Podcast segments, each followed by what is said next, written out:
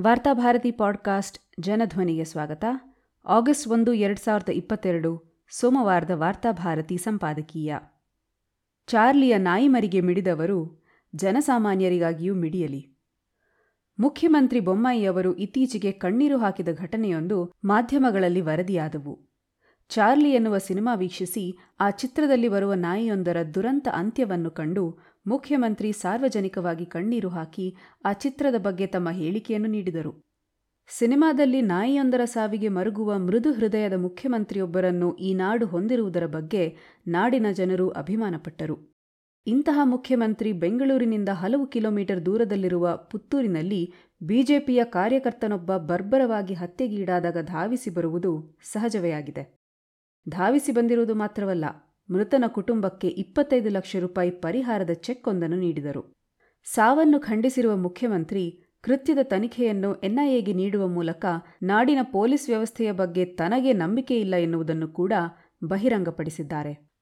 ಸಂತ್ರಸ್ತನ ಕುಟುಂಬವನ್ನು ಮುಖ್ಯಮಂತ್ರಿ ಭೇಟಿ ಮಾಡಿರುವುದು, ಬಳಿಕ ತನಿಖೆಗೆ ಎಲ್ಲ ಬಗೆಯ ಕ್ರಮಗಳನ್ನು ತೆಗೆದುಕೊಂಡಿರುವುದು ಶ್ಲಾಘನೀಯ ಕ್ರಮವಾಗಿದೆ. ಆದರೆ ಮುಖ್ಯಮಂತ್ರಿಯವರು ಬಿಜೆಪಿ ಕಾರ್ಯಕರ್ತನ ಮನೆಗೆ ಭೇಟಿ ನೀಡಿದ ರಾತ್ರಿಯೇ ಇನ್ನೊಂದು ಬರ್ಬರ ಹತ್ಯೆ ದಕ್ಷಿಣ ಕನ್ನಡ ಜಿಲ್ಲೆಯಲ್ಲಿ ನಡೆಯಿತು. ಈತ ದುರದೃಷ್ಟಕ್ಕೆ ಆಡಳಿತ ಪಕ್ಷವಾಗಿರುವ ಬಿಜೆಪಿಯ ಕಾರ್ಯಕರ್ತನೋ ಅಥವಾ ಇನ್ನಾವುದೋ ಪಕ್ಷದ ಸಂಘಟನೆಗಳ ಸದಸ್ಯನೋ ಆಗಿರಲಿಲ್ಲ. ಅಲ್ಪಸಂಖ್ಯಾತ ಸಮುದಾಯಕ್ಕೆ ಸೇರಿದ ಈತ ಶ್ರಮದ ಬದುಕು ನಡೆಸುತ್ತಾ ತನ್ನ ಕುಟುಂಬದ ಹೊಣೆಗಾರಿಕೆಯನ್ನು ಹೊತ್ತುಕೊಂಡಿದ್ದ. ಈತನ ಮೇಲೆ ಈ ಹಿಂದೆ ಯಾವುದೇ ಕ್ರಿಮಿನಲ್ ಪ್ರಕರಣಗಳು ದಾಖಲಾಗಿರುವುದು ಕಂಡುಬಂದಿಲ್ಲ. ಹತ್ಯೆಗೆ ಇನ್ನಿತರ ವೈಯಕ್ತಿಕ ಅಥವಾ ರಾಜಕೀಯ ದ್ವೇಷದ ಕಾರಣಗಳು ಇರಲಿಲ್ಲ. ಕೊಲೆಗಾರರಿಗೂ ಈತನ ವೈಯಕ್ತಿಕ ಪರಿಚಯವಿದೆ ಎಂಬ ಬಗ್ಗೆ ಈವರೆಗೆ ಯಾವುದೇ ಮಾಹಿತಿ ಇಲ್ಲ. ಸದ್ಯಕ್ಕೆ ಈತನ ಕೊಲೆಗೆ ಕಾರಣ ಈತನ ಹೆಸರು ಎಂದು ಜನಸಾಮಾನ್ಯರು ನಂಬಿದ್ದಾರೆ. ಅಂದರೆ ಸಮಾಜದಲ್ಲಿ ಕೋಮು ಉದ್ವಿಗ್ನತೆಯನ್ನು ನಿರ್ಮಿಸುವುದಕ್ಕಾಗಿಯೇ ಈ ಕೊಲೆಯನ್ನು ಮಾಡಲಾಗಿದೆ ಎನ್ನಲಾಗುತ್ತಿದೆ. ಬೆಳ್ಳಾರೆಯಲ್ಲಿ ನಡೆದ ಬಿಜೆಪಿ ಕಾರ್ಯಕರ್ತನ ಕೊಲೆಯ ಮುಂದುವರಿದ ಭಾಗ ಇದು ಎಂದು ಕೆಲವರು ಚರ್ಚಿಸುತ್ತಿದ್ದಾರೆ. ಒಟ್ಟಿನಲ್ಲಿ ದುಷ್ಕರ್ಮಿಗಳ ದುಷ್ಟ ಸಂಚಿನ ಭಾಗವಾಗಿ ಈ ಅಮಾಯಕನ ಕೊಲೆ ನಡೆದಿದೆ. ದೂರದ ಬೆಂಗಳೂರಿನಿಂದ ಪುತ್ತೂರಿಗೆ ಆಗಮಿಸಿದ ಮುಖ್ಯಮಂತ್ರಿ ಬೊಮ್ಮಾಯಿಯವರಿಗೆ ಅಲ್ಲಿಂದ ಕೆಲವೇ ಕಿಲೋಮೀಟರ್ಗಳಲ್ಲಿದ್ದ ಸುರತ್ಕಲ್ಗೆ ಆಗಮಿಸಿ ಸಂತ್ರಸ್ತನ ಕುಟುಂಬವನ್ನು ಭೇಟಿ ಮಾಡಿ ಅವರನ್ನು ಸಂತೈಸಿ ಅವರಿಗೂ ಪರಿಹಾರವನ್ನು ನೀಡುವುದು ತುಂಬಾ ಕಷ್ಟದ ಸಂಗತಿಯೇನೂ ಆಗಿರಲಿಲ್ಲ. ಆದರೂ ಪುತ್ತೂರಿಗೆ ಭೇಟಿ ನೀಡಿದ ಮುಖ್ಯಮಂತ್ರಿಯವರು ಸುರತ್ಕಲ್ಗೆ ಭೇಟಿ ನೀಡಲಿಲ್ಲ. ಇದೀಗ ಮುಖ್ಯಮಂತ್ರಿಯ ಭೇಟಿ ಕರಾವಳಿಯಲ್ಲಿ ಶಾಂತಿ ಸ್ಥಾಪನೆಯ ಉದ್ದೇಶವನ್ನು ಹೊಂದಿದೆಯೋ ಅಥವಾ ಒಂದು ನಿರ್ದಿಷ್ಟ ಸಂಘಟನೆಯನ್ನು ಸಂತೃಪ್ತಿಪಡಿಸುವ ಉದ್ದೇಶವನ್ನು ಹೊಂದಿದೆಯೋ ಎನ್ನುವ ಪ್ರಶ್ನೆ ಜನರಲ್ಲಿ ಎದ್ದಿದೆ. ಬೊಮ್ಮಾಯಿ ಶಾಸಕರಾಗಿ ಬಿಜೆಪಿ ಪಕ್ಷವನ್ನು ಪ್ರತಿನಿಧಿಸಿದ್ದಾರೆ. ಶಾಸಕರಾಗುವವರೆಗೆ ಅವರು ಬಿಜೆಪಿ ಪಕ್ಷದವರು. ಗೆದ್ದ ಬಳಿಕ ಕ್ಷೇತ್ರದ ಶಾಸಕರು. ಹಾಗೆಯೇ ಅವರು ನಾಡಿನ ಮುಖ್ಯಮಂತ್ರಿಯೇ ಹೊರತು ಬಿಜೆಪಿ ಪಕ್ಷದ ಮುಖ್ಯಮಂತ್ರಿ ಅಲ್ಲ ಮುಖ್ಯಮಂತ್ರಿಯಾಗಿ ಬಿಜೆಪಿ ಕಾರ್ಯಕರ್ತರಿಗೆ ಒಂದು ನ್ಯಾಯ ಉಳಿದವರಿಗೆ ಇನ್ನೊಂದು ನ್ಯಾಯವನ್ನು ನೀಡಲಾಗುವುದಿಲ್ಲ. ನಾಡಿನ ಎಲ್ಲ ಜಾತಿ, ಪಕ್ಷ, ಧರ್ಮಗಳ ಜನರನ್ನು ಸಮಾನವಾಗಿ ನೋಡುವ ಮುತ್ಸದಿತನ ಇದ್ದಾಗಷ್ಟೇ ಅವರು ತಾನು ವಹಿಸಿಕೊಂಡ ಮುಖ್ಯಮಂತ್ರಿ ಸ್ಥಾನಕ್ಕೆ ನ್ಯಾಯ ನೀಡಲು ಸಾಧ್ಯ.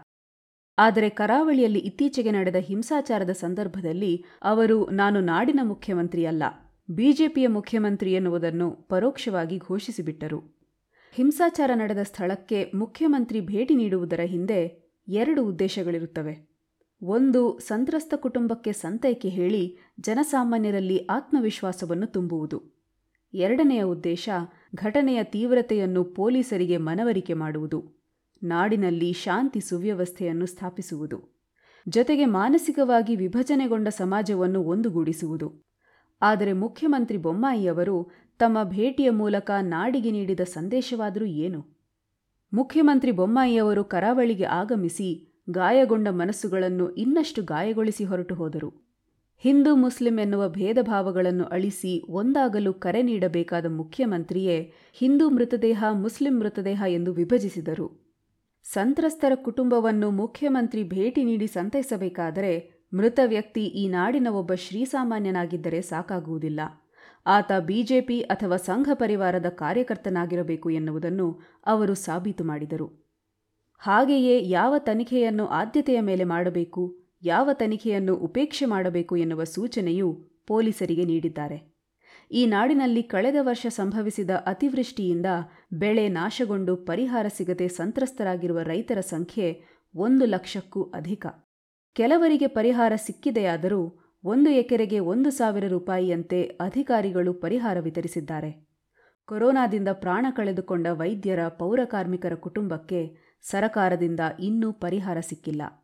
ಆದರೆ ಹತ್ಯೆಗೀಡಾದ ಬಿಜೆಪಿ ಕಾರ್ಯಕರ್ತನ ಕುಟುಂಬಕ್ಕೆ ಮುಖ್ಯಮಂತ್ರಿಯವರು ಸರಕಾರದ ವತಿಯಿಂದ ಅಧಿಕೃತವಾಗಿ ಇಪ್ಪತ್ತೈದು ಲಕ್ಷ ರೂಪಾಯಿ ಪರಿಹಾರವನ್ನು ವಿತರಿಸಿದ್ದಾರೆ. ಈ ಹಿಂದೆ ಶಿವಮೊಗ್ಗದಲ್ಲೂ ಸಂಘ ಪರಿವಾರದ ಕಾರ್ಯಕರ್ತನಾಗಿದ್ದ ಹತ್ತು ಹಲವು ಕ್ರಿಮಿನಲ್ ಪ್ರಕರಣಗಳ ಹಿನ್ನೆಲೆಯಿದ್ದ ಹರ್ಷನ ಸಾವಿಗೂ ಸರಕಾರ ಪರಿಹಾರ ವಿತರಿಸಿತು. ವಿಪರ್ಯಾಸವೆಂದರೆ ಕೊರೋನಾ ಸಂತ್ರಸ್ತರಿಗೆ ಮೀಸಲಾಗಿದ್ದ ಪರಿಹಾರ ನಿಧಿಯಿಂದ ಈ ಹಣವನ್ನು ಸರಕಾರ ಎತ್ತಿಕೊಟ್ಟಿತ್ತು. ಪರಿಹಾರ ಕೊಟ್ಟದ್ದೇನೋ ಸರಿ, ಆದರೆ ಸುರತ್ಕಲ್ನ ಫಾಜಿಲ್ ಕುಟುಂಬಕ್ಕೆ ಪರಿಹಾರ ದಕ್ಕದೇ ಇರುವುದಕ್ಕೆ ಇರುವ ಕಾರಣವಾದರೂ ಏನು? ಆತ ಕರ್ನಾಟಕಕ್ಕೆ ಸೇರಿದವನಲ್ಲವೇ? ಆತ ಭಾರತೀಯನಲ್ಲವೇ? ಮೃತನ ಯಾವ ತಪ್ಪಿಗಾಗಿ ಆತನ ಪರಿಹಾರ ಧನವನ್ನು ಸರಕಾರ ನಿರಾಕರಿಸಿದೆ ಎನ್ನುವುದಾದರೂ ಮುಖ್ಯಮಂತ್ರಿ ಬೊಮ್ಮಾಯಿ ಸ್ಪಷ್ಟಪಡಿಸಬೇಕು. ಒಟ್ಟಿನಲ್ಲಿ ಮುಖ್ಯಮಂತ್ರಿಯವರ ಆಗಮನದಿಂದ ಜನರಲ್ಲಿ ಕಹಿ ಭಾವನೆ ಇನ್ನಷ್ಟು ಬೆಳೆಯುವುದಕ್ಕೆ ಕಾರಣವಾಯಿತೆ ಹೊರತು ಅದು ಎರಡು ಧರ್ಮೀಯರನ್ನು ಬೆಸೆಯುವುದಕ್ಕೆ ಕಾರಣವಾಗಲಿಲ್ಲ. ಅವರು ಸಮಾಜವನ್ನು ಹಿಂದೂ, ಮುಸ್ಲಿಂ ಎಂದು ಇನ್ನಷ್ಟು ವಿಭಜಿಸಿ ಬೆಂಗಳೂರು ಸೇರಿದರು. ಇದೀಗ ಅಲ್ಲಿ ಕುಳಿತು ದುಷ್ಕರ್ಮಿಗಳ ವಿರುದ್ಧ ಹೇಳಿಕೆ ನೀಡುತ್ತಿದ್ದಾರೆ. ನಿಜಕ್ಕೂ ಕರಾವಳಿಯಲ್ಲಿ ಸೌಹಾರ್ದವಾಗಿ ಜನರು ಬದುಕುವುದು ಮುಖ್ಯಮಂತ್ರಿ ಬೊಮ್ಮಾಯಿಗಾಗಲಿ, ಅವರ ಸರಕಾರಕ್ಕಾಗಲಿ ಬೇಕಾಗಿದೆಯೇ? ಬೇಕಾಗಿದೆ ಎಂದಾಗಿದ್ದರೆ ಅವರೇಕೆ ಒಂದು ಕೊಲೆಯನ್ನು ಖಂಡಿಸುತ್ತಾ ಇನ್ನೊಂದು ಕೊಲೆಯನ್ನು ಪರೋಕ್ಷವಾಗಿ ಸಮರ್ಥಿಸಿದರು?